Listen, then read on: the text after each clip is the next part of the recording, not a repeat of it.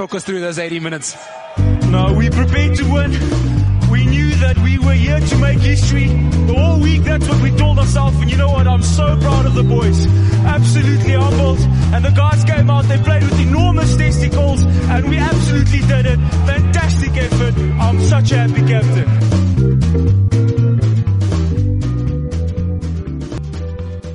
Welcome, one and all, once again to another episode of the Dropped Kickoff. We are back, at, we, you know, off the back of the Sevens, the Lions. There's a lot of rugby to talk about, as well as the Bledisloe, the upcoming Bledisloe series. Um, who'd have thought? Two podcasts in one month, and I'm joined once again by Jack. Jack, how are you, mate? I'm good. And uh, Nick Hartman. Nick, how are you? Good, thanks, Nick. Looking forward to another great pod. Mate, we're all about pods here, and it's uh, it's good because we've got there's plenty of rugby to be talking about. Question one, in terms of the questions we'll be talking about, how do we feel about this upcoming Bledisloe? Are we excited? Are we nervous? What are our predictions? Two, let's talk about the elephant in the room, Quade Cooper coming back. What does it mean for the Wallabies? Question three, the Sevens, the both the men's and the women's team bowed out in quarterfinals at the hands of Fiji uh, in both occasions. Why are we so shit? And how are Fiji so so good? Question four: This Lions series. What are our thoughts on this series so far, and what is all of this stuff going on with Ras with uh, with Rassie with Rassie's chat and Rassie Erasmus, or particularly around his ref chat? And then lastly, question five: uh, What other rugby have we been, have we caught or talking about over the last couple of weeks? So let's, gentlemen, let's dive in to the Bledisloe. So it was on, it was off. It's been a bit crazy with the with the travel bubble and isolation still happening in Sydney, but it now looks like we are officially going ahead uh, with the Wallabies heading over to New Zealand um, earlier this week. Um, Nick, I'm going to throw to you right now. I trust that you've you've had a look at this squad um, and uh, had a look at you know where we're going to be playing and everything like that.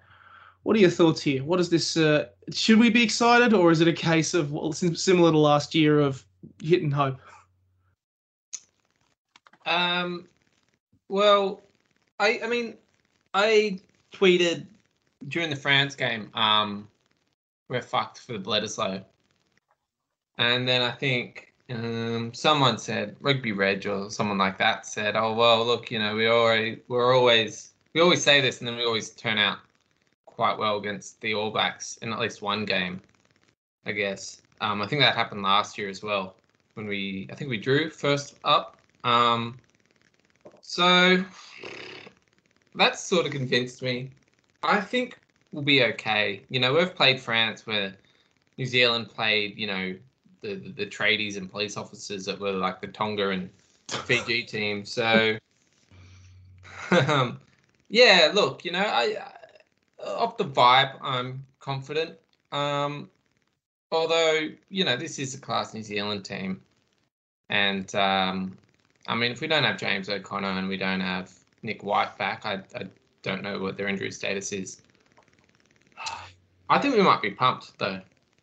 Yeah, it's it's interesting. Like, uh, and it's interesting you talk about that series. I mean, I reckon that we'd be we're better off for that France series, and now having that that resting time, a little bit of extra time between now and when we play our first game against against the Blacks. But I mean, the All Blacks, meanwhile, I I, I wouldn't say that they were exactly challenged, but um, especially in the game of the game against Tonga when they were playing against you know Tongan guys who had to be called in to help out from Clubland in New Zealand.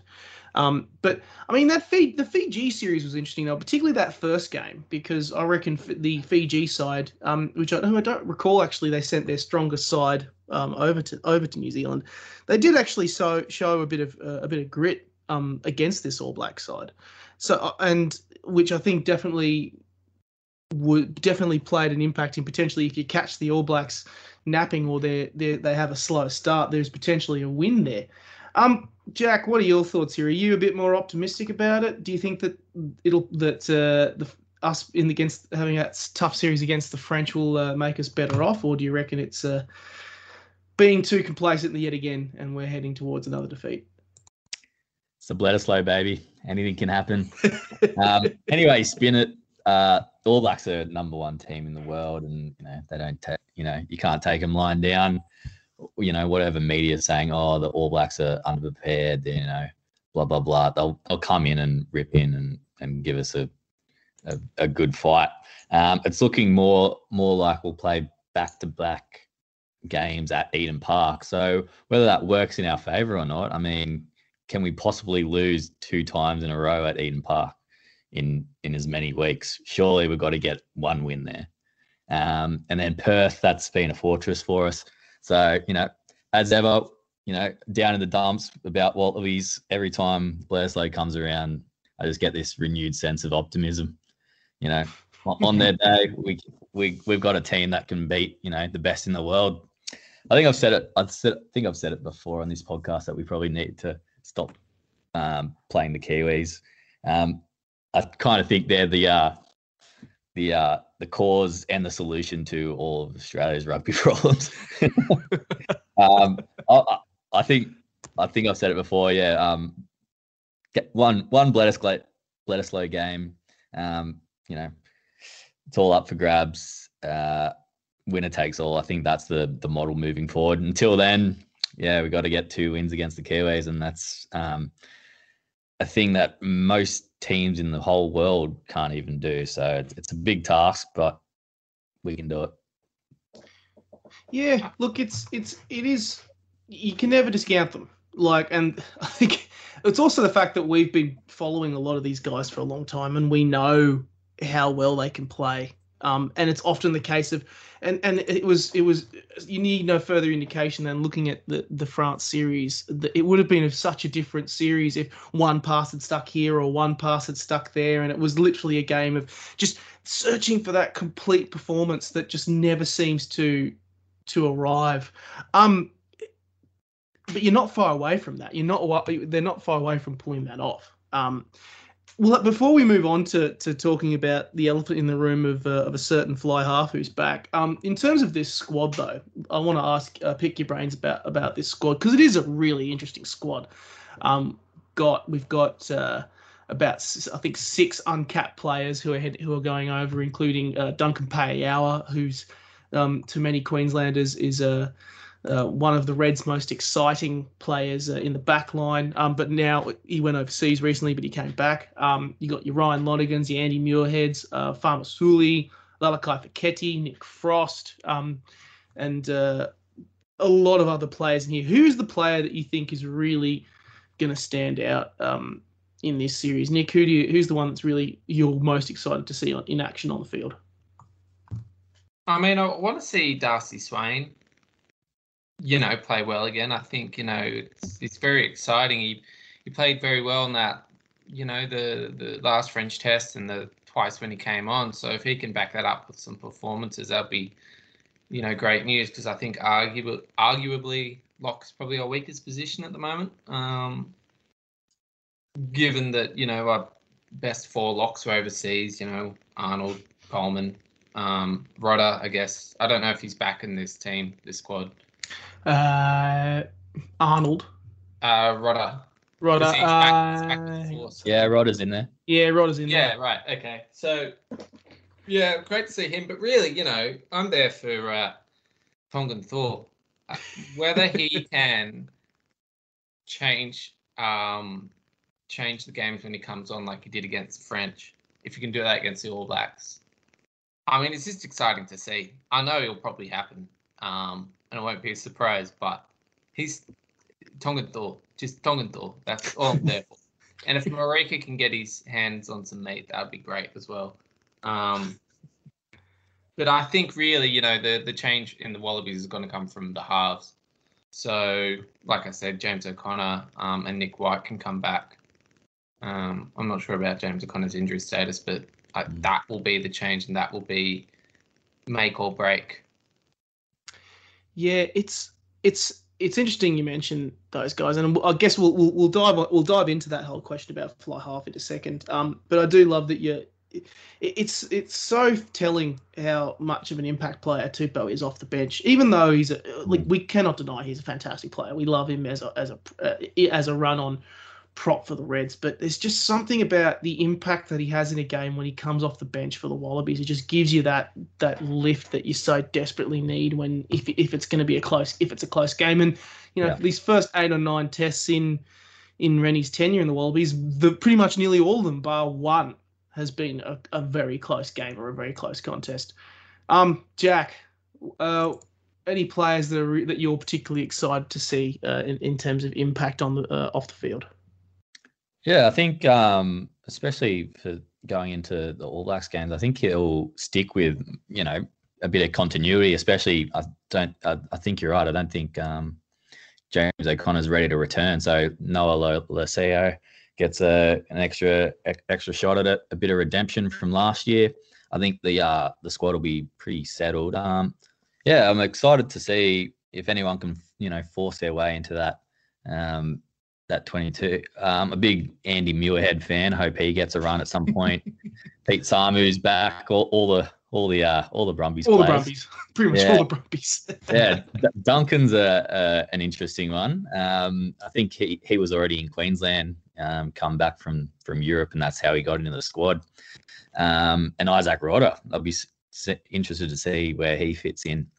Um, but I think, yeah, on on those sort of Tupou points, I think uh, the world rug, uh, not world rugby, like the rugby um, community, sort of needs to change their thinking about, you know, um, you know, starters, finishers. I think there's a there's an there's a science now in international rugby of how to use your you know your substitutes to their maximum potential. And I think you know the fact you know this old style thinking of like, well, if you're on the bench, you're not as good as you know the people um, in the first 15. But I think I think that's changing. Like people Mm. have these different roles where they can make an impact, like uh, like Tupou, um, and and really stamp their stamp their uh, mark on the game. You got you also got like finishers like uh, Tate McDermott that can really spark something. So that'll be interesting to see what he does there.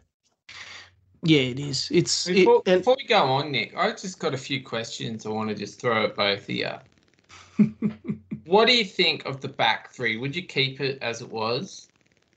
Would you? Because I don't think. Um, uh, Yeah. was it Tom Tom Banks and Tom Banks, yeah, Tom Hanks. Tom Wright. What is the other one? Who's not Marika? I don't Uh, think. I don't really want to see that going forward. Um, I saw Paul Cully in his team of the week put Reece Hodge on the wing. it was, Um, I think it was Daugunu in the final match, but he only lasted a minute and a half Yeah. before he got he, he was that? pulled off to, to injury. He, he there, it wasn't like he didn't perform. He just he got pulled off due to injury. Would you keep that back three? I, I'm not sure if Daugunu's still out, but would you? Yeah. Um, for the moment, maybe. Uh, maybe put Hodge at fullback. Um, Banks hasn't really stepped up to the plate, has he? Yeah. Um, uh, so yeah, but our only alternative would be Hodge, or you know, they're talking about Petaia at fullback, but he hasn't played for the Wallabies there. He hasn't played for the Reds there, so he ne- he would need some time, maybe at Clubland to to sort that out. So at the moment, yeah, uh, Hodge would be the only option on the wing. Um, I don't know who would you bring in. Look, Willie, I think there's a reason why they brought in Muirhead because they probably are aware that uh, Marika is covering you on one wing, but the other wing, in all honesty, is uh, is Mhm. frankly is anyone's guess. If D- Daugunu is out due to injury, um, I know Petaia has had to slide into the the squad. yeah, he's not in the squad, so he's he's he's probably still recovering from injury from that French game, uh, from the final France game. Um, so the only option, I mean, I know Petaia has played a little bit on the wing. He's had to like slot in due to to injury related, Hmm. Uh, for for some sort of injury injury related events in previous games. Um, yeah, look, the only option would be if if you're gonna. I, I'm not totally convinced by Banks at fullback. I mean, he played better as the series went on, but that first game, he, he started so slowly, and he, he made a whole. He did make a couple of mistakes, um, particularly under the high ball.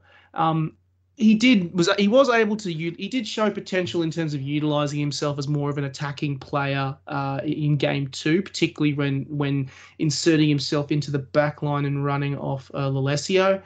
Um, but in terms of him keeping that fullback role, I wouldn't I, I, wouldn't say he earned that. I mean, he has played he has played on the wing before. Banks has. Um, but I wouldn't necessarily put him there. I'd rather give Muirhead a run and then move Hodge to fullback. Um, the only person who isn't moving is Marika, for obvious reasons. Um, like he he's been playing extremely well, and I think he's probably had the most unluckiest run of not scoring a try I think I've ever seen it's in criminal. World Rugby. criminal. Like how many how many tries during both Super Rugby and this France series has that man been disallowed? I can't Yeah. believe it. The, what what does the dude have to do to get a damn try? and then he got sent off for. Uh, and then he got sent tackle. off for a trash, absolutely trash call. I like he's he's he's at a like can't fault the guy. The dude is trying. He's he's playing his absolute guts out. Um, the the chips have not have not been in his favor the last couple of weeks. So he the he's due. So. The only the, the question is really the fullback and the other wing position, and I reckon in terms of the other wing position, um, there are a lot of talented players who can cover or slot into that role. Um, fullback, it's really a, a toss between Banks and Hodge. And honestly, I'd rather go with Hodge because you've got the boot and he's had more experience in that role. I'm not sure Banks has convinced me enough. Mm. Yeah. All right. I reckon let's move on to question two, and we'll talk about the elephant in, in the room here, which is Quade Cooper. Um, uh, he's back in the squad. Um, he has is you know, and potentially very much in contention for a for a position in uh, as the as fly half for the Wallabies. Jack, I'm going to throw to you first for this one. Um, what does this say? Are we because I'm getting a sense there's either a either Rennie wants to try and get a bit more depth or get an experienced head in there to help the likes of of Lolesio uh, kind of in terms of guiding him in, in that fly half role, or he's worried about the depth in the role and is looking for a more experienced player. Either way, what do you think this means in the context of the Wallabies campaign? I love it. You know, hate hate him or love him, he's he's box office. He's he's gotten people talking. Um, his chances of playing probably pretty pretty slim. Even even if Lolesio goes down, Hodge probably goes to fly half. I think I think it's pretty plain to see that you know Rennie's brought him in for the experience. He's he was around Queensland. Um, you know he he has some great skills and some great knowledge to impart on on other guys. You know he's been around Australian rugby and for for for years now. Um, he's he, you know he's no slouch. He's he, he can't tackle, but he can he can he can light up light up the crowd. Um, so yeah, it's interesting. I, I I do love to see. It. I love to see you know those those wallabies on the fringes come back into the fold. Um, we got to pair him up with Genia again. That'll be electric. Just bring Genia out of retirement, mate. Absolutely. worked, worked in 2011. It can work here. We're good. Yeah. Nick, what do you reckon? I'm getting the vibe or getting a sense that you're not as convinced by uh, by by Cooper being in the squad. Um, yeah, I just got the feeling he's sort of, you know, just there to provide experience and just a super backup. You know, if three other guys fall over, Hodge goes, Tamua goes, you know, um, Lolesio goes. I mean, probably Tongan Thor's probably ahead of him in the pecking order for the fire for him.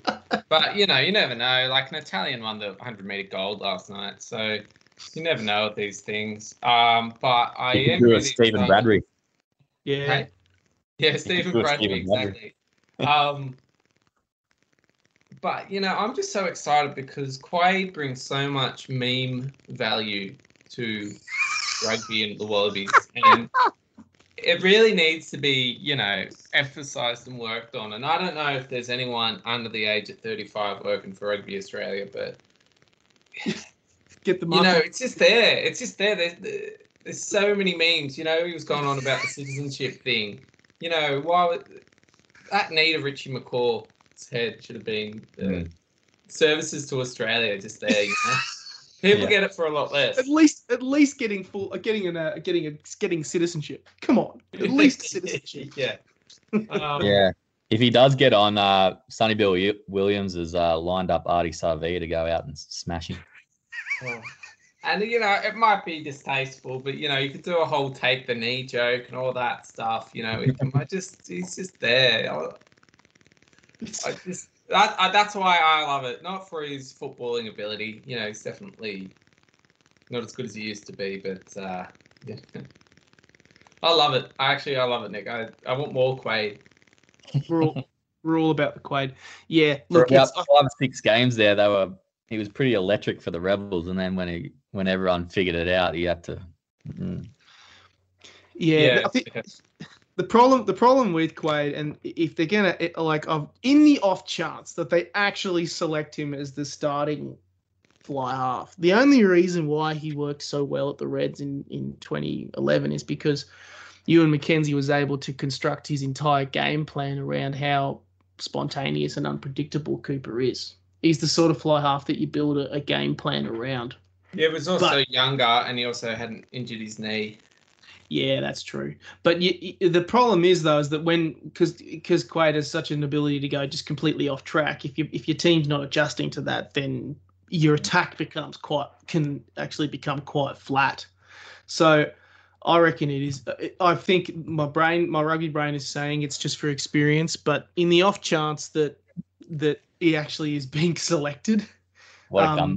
Just how good would it be if he came on for just you know, two minutes at the end? it just Picture this. Picture this. Second test at Eden Park.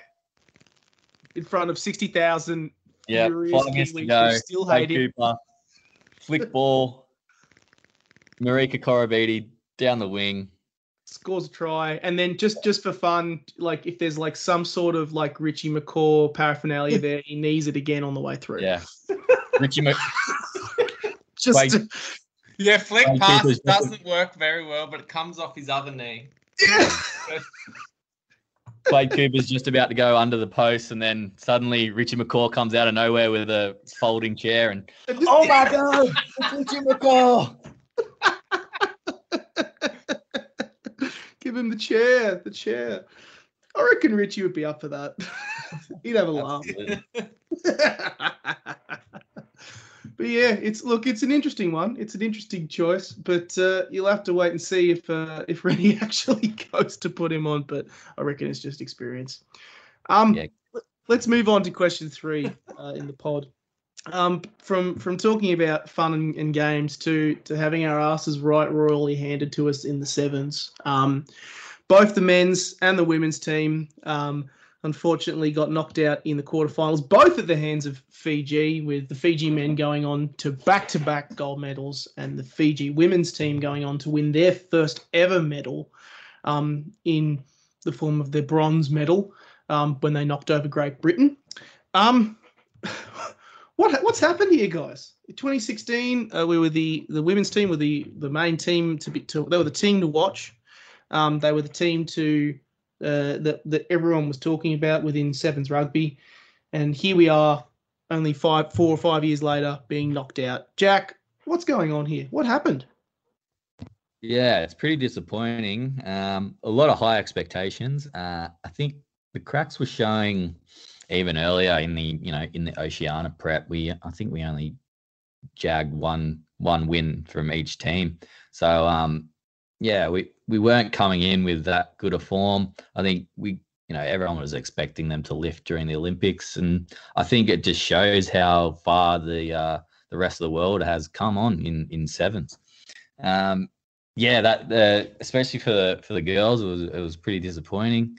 Um, Fiji just wow, you got to give them credit. They were they were pretty amazing. Um, they their the defense just you know rocked the rocked the girls, and um, they couldn't get anything going on attack, and then there was a bit of miscommunication you could see. Um, you know, uh, Charlotte Caslick pretty much had to do it all herself. Um, Paletti was really good as well. Um, they were trying to lead the team around, but some of those, uh, you know, inexperience uh, really shone through. So, yeah, yeah, disappointing overall campaign. And what's interesting is um, the uh, both coaches were renewed um, for for the, for the next Olympics um, before the uh, tournament even ended. So that's yeah, that's interesting.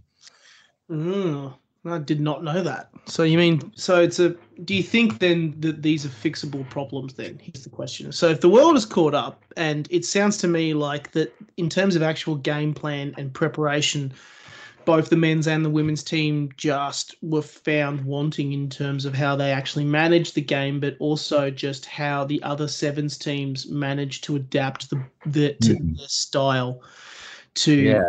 faster gameplay that we're now coming expecting to see both in the men in the men's and the women's team.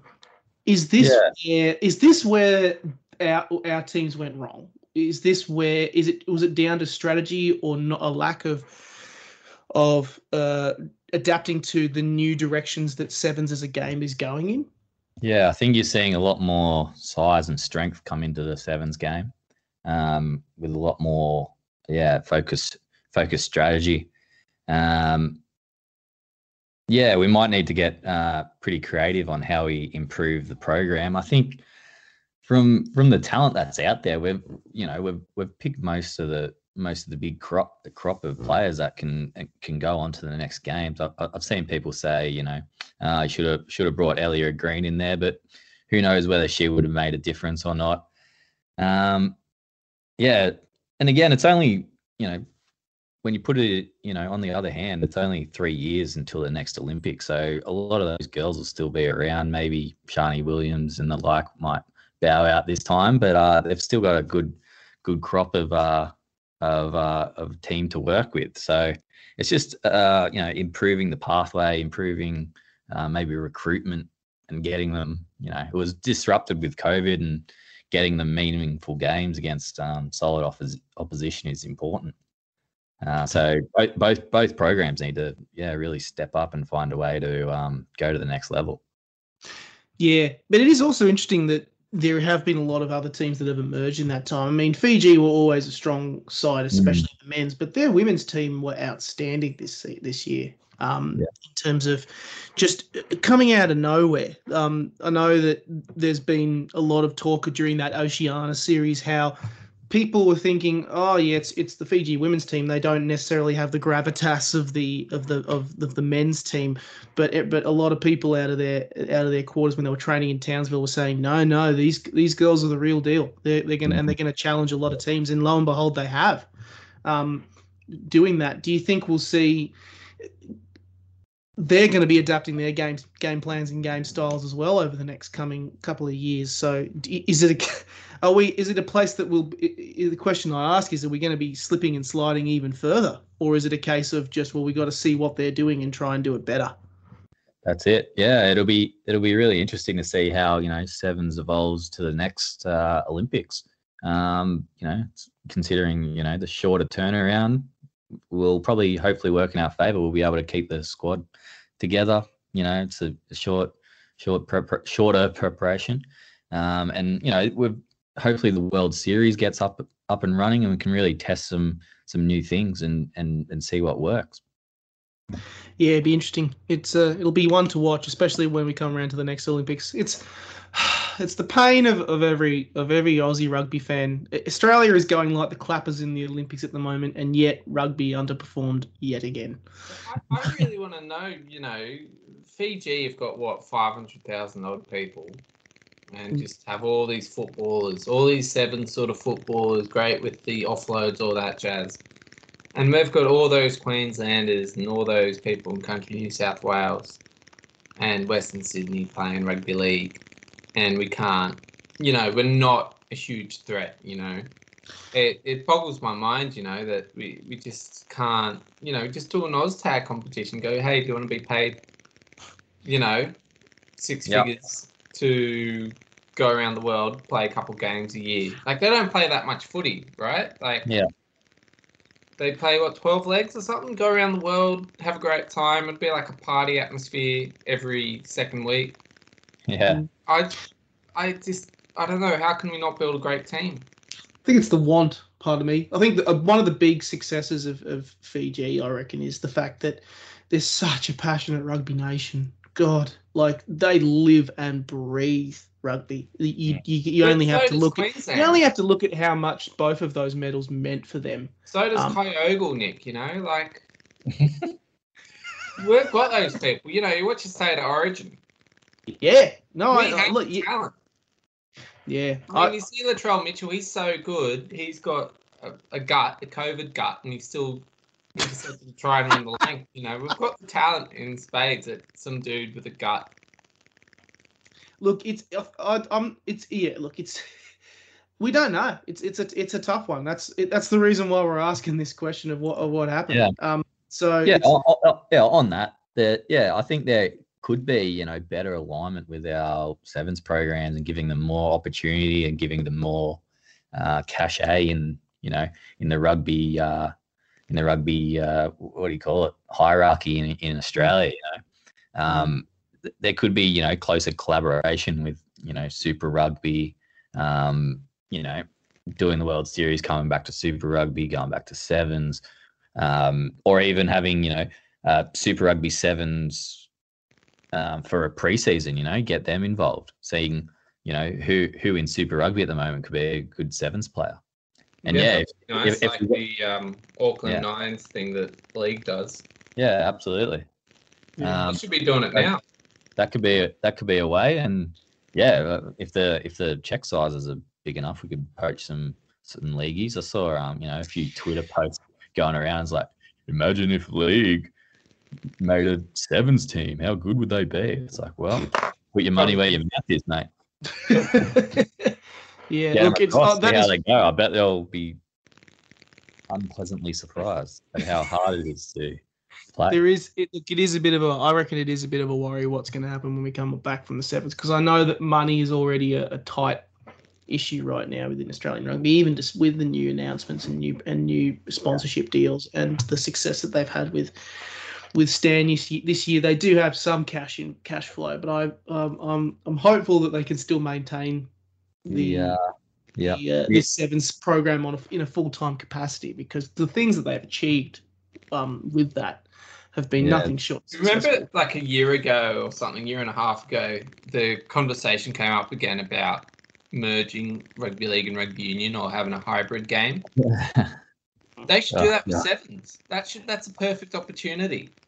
yeah. Mm, That's a. I think that's a conversation for another day. yeah, that's a, I think that's a conversation too much for us. That's a whole I reckon, I reckon there, there you go. There's like what losses there doing it on sevens. Do it, there. Yeah, totally. Yeah, Oh, It- it- yeah, it it is well, why don't you play rugby sevens? You're costing Australia a gold medal. Perfect. Yeah.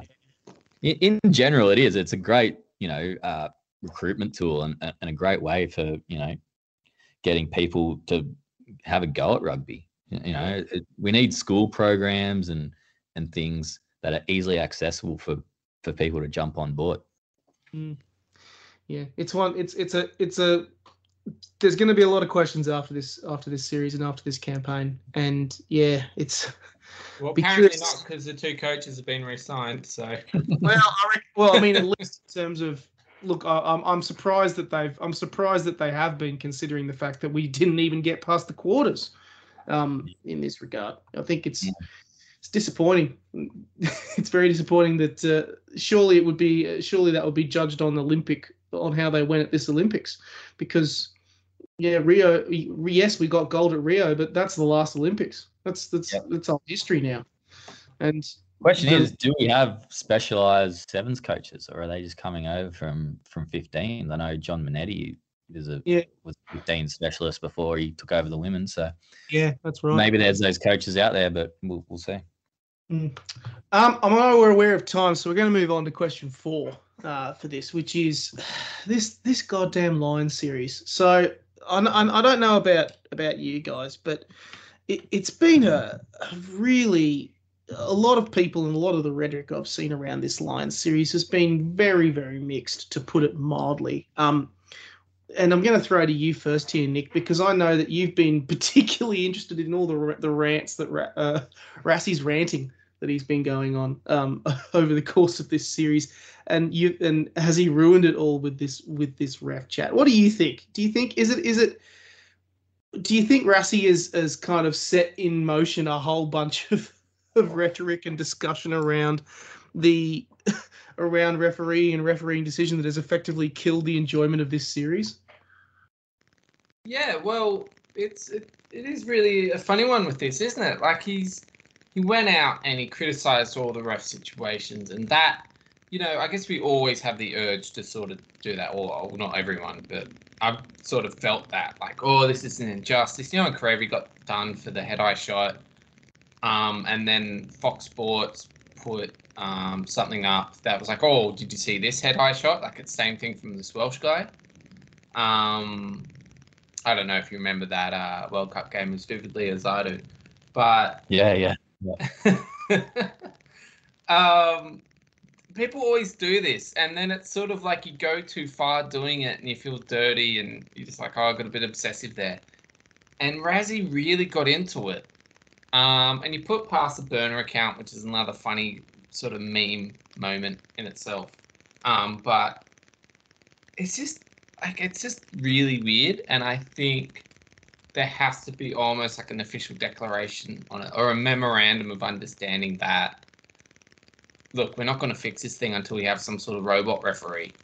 Um, you know, we had um, we had video refs. They came in um, thinking that would make it more accurate. I mean, has it? Because there's still debates about it. Is having debates all part of the plan? Because it means we keep talking about the game and the game's not on, and it's sort of the, the modern world we're in. We can keep the news cycle going. Um, I don't know. It just makes me it makes it leaves me feeling dirty. And then you know the, the rugby itself hasn't been great either. So Yeah. And the lack of crowds as well, I guess too. But yeah, it's just been a bit crappy, hasn't it? Um, Um, I've hated it. It's been crap. I think. Well, I'm gonna. I'm not gonna polish a turd here. I reckon. Look, I was a little bit apprehensive going into this series anyway because I know right now that the COVID situation in South Africa has been has been a huge topic of discussion, um, and whether it was appropriate to not only do this series but even if it was safe, um, and and I mean, yes, there's been a lot of talk about this, the fact that it's the, the world champions and stuff. And I always was already worried about the the a lot of the rhetoric going into it because you had the the South African fans on Twitter and the South African fans on Facebook going toe to toe with Lions fans and Lions pages like your rugby onslaughts. And it was noticeably even before the series started, the actual rhetoric was no longer necessarily just fun banter. There was actually like genuine uh, genuine bitterness towards both sides probably be probably st- pushed on by a lot of the 32-12 jokes that South Africans have heaped upon the English fans ever since the 2019 World Cup final. Um I think though it's not very often but this is but that's just a fan environment. I think it's to then suddenly see a professional director of rugby engaging in the exact same rhetoric, um, I think is sets a very dangerous precedent around how you treat referees. Um, you know, it's in, and I think it's it really has taken the fun out of this series, and it's it's just disappointing. It's just really, really disappointing. And on top of it, I mean, we, we haven't mentioned the fact that Rassie was complaining about the refereeing performance in a game that his team won as well. Um, it's I think it sucks. Frankly, it's it. If you're going to complain about a game that Oh, you no, won, they lost the first game. oh no, they did. That's right. Sorry, stand corrected. Apologies. No, they did. They they, they did, but only by two points. Um, Hmm. The series is still very much alive. To suddenly come out and and and go to town on on uh, on the foreign referee, I think is incredibly unprofessional. And and you know, it was good that the likes of you know because of like Andy Marinos was re- was really quick to say to to say, hey, World Rugby, you're going to do something about this because this is not appropriate. Um, in terms of how a director of rugby is is claiming that the other referee is being inappropriate. Jack, what do you think? what do you think of all this mess? Am I am I saying? Do you do you think do you think it's it's killed this whole thing, or do you reckon that there's still enjoyment to be had in this series? It's a, it's a disgrace. Gol- golden rule when I was, you know, playing rugby is the ref's always right. Respect the ref. You know, people people are coming out saying, "Oh, what about this? What about this?" You know, you know, past refs, um, past coaches calling out the refs and all that sort of stuff. And yeah, it's all bad, but this is particularly heinous. Like, uh, um, yeah, it's uh, and it's also disappointing to see him. You know, you know, really go after Berry as well in, in a veiled veiled attempt to go, oh, we just want to, you know, understand better and we want to, nah, bullshit. Um, yeah, the yeah, yeah. Less said. Yeah, it's yeah, it's gross. It- It's ama- It's I think it's yeah. It's amazing what the rhetoric is when people say, "Oh yeah, it's the it's the game. It's this game. It's the first Lions test." Um, and you made and I think you made the wrong calls. And I bet you if they'd said "You- you're making the wrong calls because it's against my team, Yeah. they wouldn't be having this conversation if say a penalty fell in their favour. And Um, look, and and and and and his hour long rant worked because you know they won the second test, so he he's vindicated. Um, there's been no punishment that I've seen, um, and of course he's not going to come out this week with another video pointing out how all the calls went right right for him, and and that's a problem. So that that's the last we're going to hear from it, and and it sets a really dangerous precedent, I think. Nick, what do you It's reckon? Interesting. Um, Murray Kinsella, who who the fellas talked with before the uh, Island podcast, uh, the Island series back a couple of years ago. Um, Murray works for I think the 42.ie, which is a rugby site or a sports Mm. site.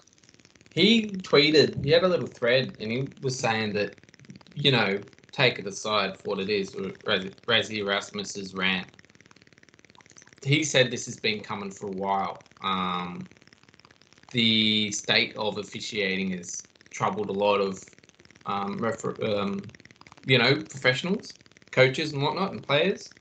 And I think even you know, like as we know with Marika Koroibete red card, like even for fans, it's quite, you know, obviously bad. But I, I just don't really know where to start with this thing. You know, do they can a Hmm. rugby game actually be refed?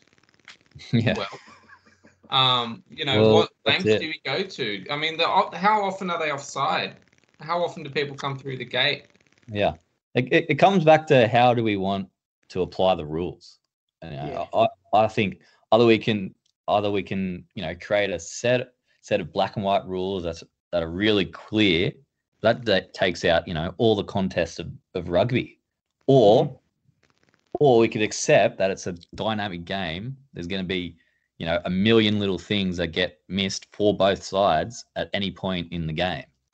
Um, and, and that's why, you know, rugby's so entertaining. So, uh, you know, the refs can't win. It, it's it's sad to see, and it, and it and it trickles down, and it will have a big effect on on the refs. You saw that in the second game. Ben O'Keeffe was, you know, really, um, really careful about all the calls he makes, and and even you know, on the weekend, you know, it just gives more more firepower for those bloody scary parents on the sideline yelling at a twelve year old ref to you know that he's that he's biased against the team and blah blah blah. I'm, I'm sick of it. Like, you know, we we we know refs. They they they ref because they love rugby. They don't ref because they want their team to win or or whoever you know perceived bias they've got. It's like it's it's ridiculous and it just makes me sick sometimes. Yeah, it's it's disappointing that, and additionally, you know, I think there, I think we it's it's not been helped by the fact that the law, the recent law changes. I mean, we, I was looking at this because I was having a few discussions around the Mm. the Fiji game. The Fiji, the Fiji's women's teams lost to, um, to New Zealand, which a lot of Fijian um, a lot of Fijian uh, fans have had a couple of issues with in regards to Perrett's performance in terms of that game. Um, and the examination of, of the refereeing rules that refs have to follow things to a T, I think, is, is also playing a major factor in it.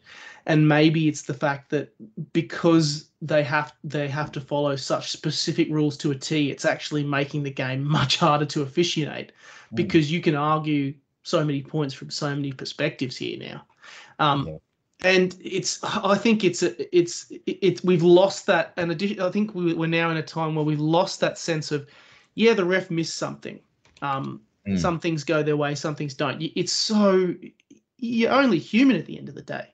Yeah. And um, while you may disagree with a ref's call or whatever, it- should be left on the field at the end of the game Really.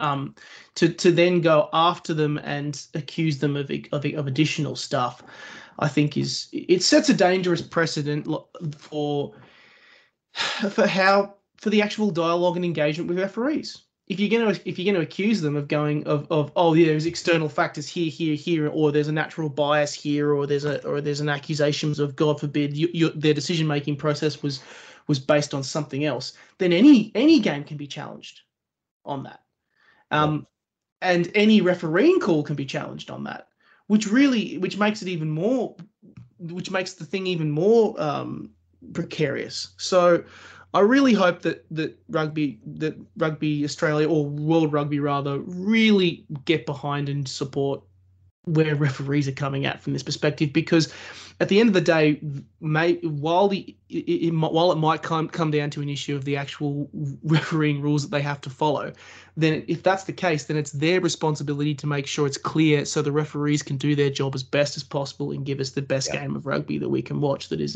a fair contest that's what's important and even if Rassie had, you know, some good points, which are, a few people have picked, um, you know, said that he does, maybe.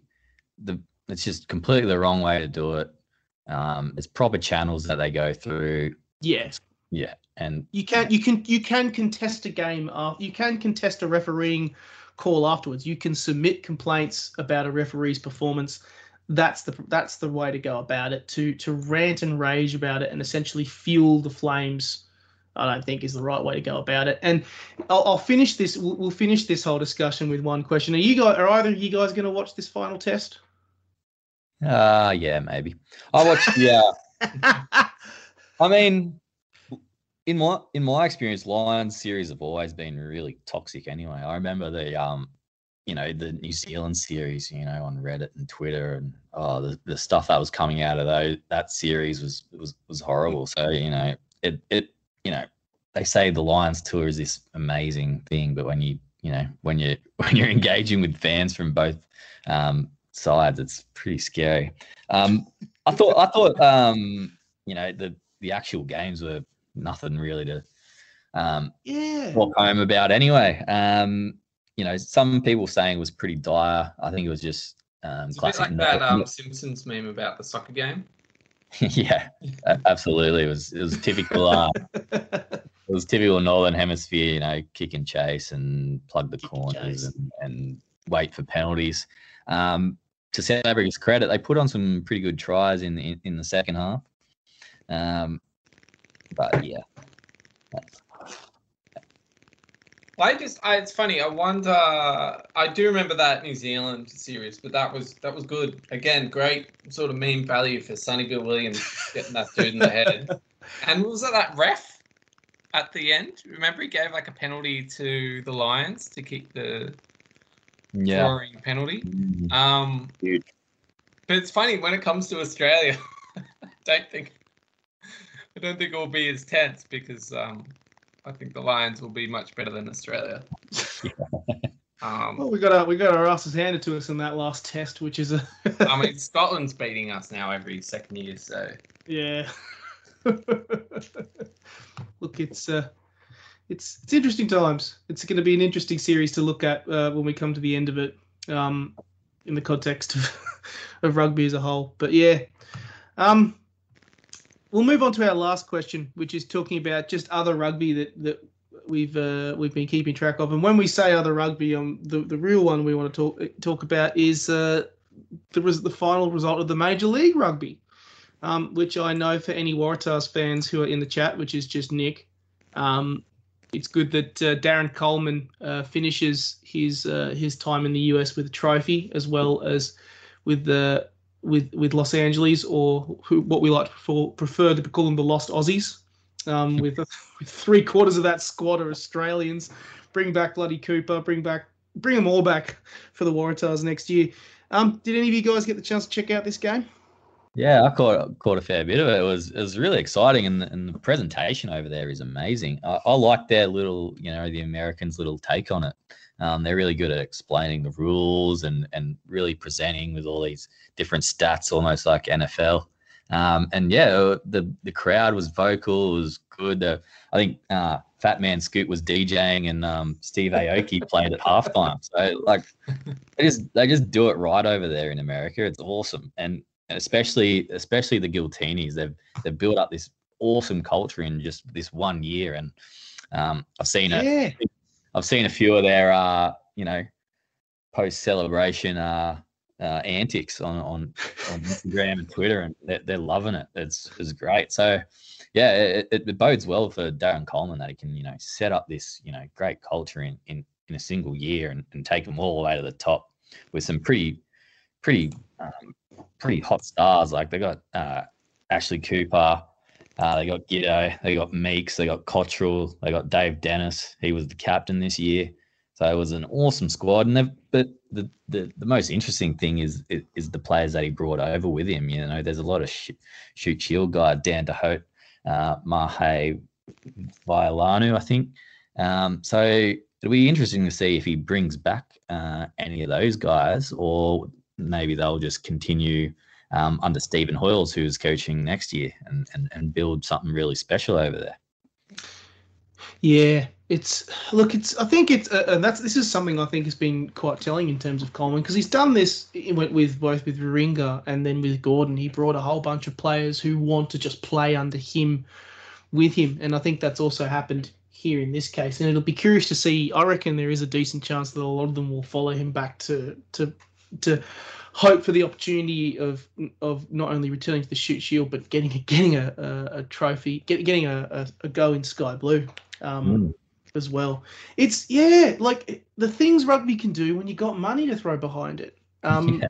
When you got when you got the chance to actually make it an entertaining product, I think that's been one of the the secrets behind you know, we've, we've talked about Twiggy and the Force um, when they were doing stuff with Global Rapid Rugby, and they actually yeah. didn't. It wasn't just about the fact that the game that there was a game on, um, even though the games obviously were, were, the quality was a little lower than Super Rugby. Um, yeah. it was also the fact that they had, the NRC, it'll be electric. Yeah, it's just like they tur- you turned the day into a. There was there was fireworks, there was displays, there were bands, there was everything. Um, and they're just doing rugby right. And the fact that they've been able to achieve what they've achieved in one year, um, there was also a decent crowd at that game as well. Um, which, you know, it's exciting times for Major League Rugby. Um, I reckon they, they should be really happy with how that season went. Um, and, you know, fingers crossed that they can build on that and build on, on the success and the interest that they've now had. And hopefully we'll see uh, see more success in the future. It'll be curious. Yeah. I'm curious to see how Hoiles is, how Hoiles goes in a coaching role. Has he ever coached before? Uh, yeah, I think he's been involved with the Sevens and Randwick and, and things like mm. that. So. Yeah, it's a it's an interesting one. Nick, what, you, did you get the chance to check this game out at all? Or absolutely not. Um, but uh, interesting fun fact: the Giltinis and Gilgronis are named after cocktails that their respective owners invented. Yeah, um, Adam Gilchrist, who owns um, F45. He's the he's the owner of the two teams, and he's just made up these weird cocktail names. I mean, I, I sort of love it. I'm not really sure whether love it or cringe. Um, some good names, and there's actually some great names. It's, in, it's uh, much better than you know Wildcats or yeah. all that stupid American stuff. I love it. Yeah, actually. like you got your yeah, you've got your. There, there's some good names in that in the game, like um, bloody it's the Sea Wolves, the Free Jacks. Um, yeah, there's, some, there's some funny ones in there. There was the Raptors; they're gone now. Um, yeah, Saber Cats. It's like it, it's not as good as North Cronulla Sea Lice, but I'll uh, I'll uh, I'll I'll take it. It's a it's a boss. It's a good start. Um, but yeah, um, well, that'll pretty much wrap us up for this for this episode of the Dropped Kickoff. Um, we'll try and grab another one before the either before the start of the of the Bledisloe or during. Um, and uh, I mean, what exact what else are we going to be doing? We're stuck in all three of us are stuck in isolation at the moment. Mm. Um, but yeah, it's a good chat about everything and uh, plenty of rugby to be watching. Thanks very much, guys, for for uh, for joining us. Cheers. And for all of our listeners, uh, keep a watch out for our next episode, and uh, we'll catch you next time round. Hey, Rick. Catch you.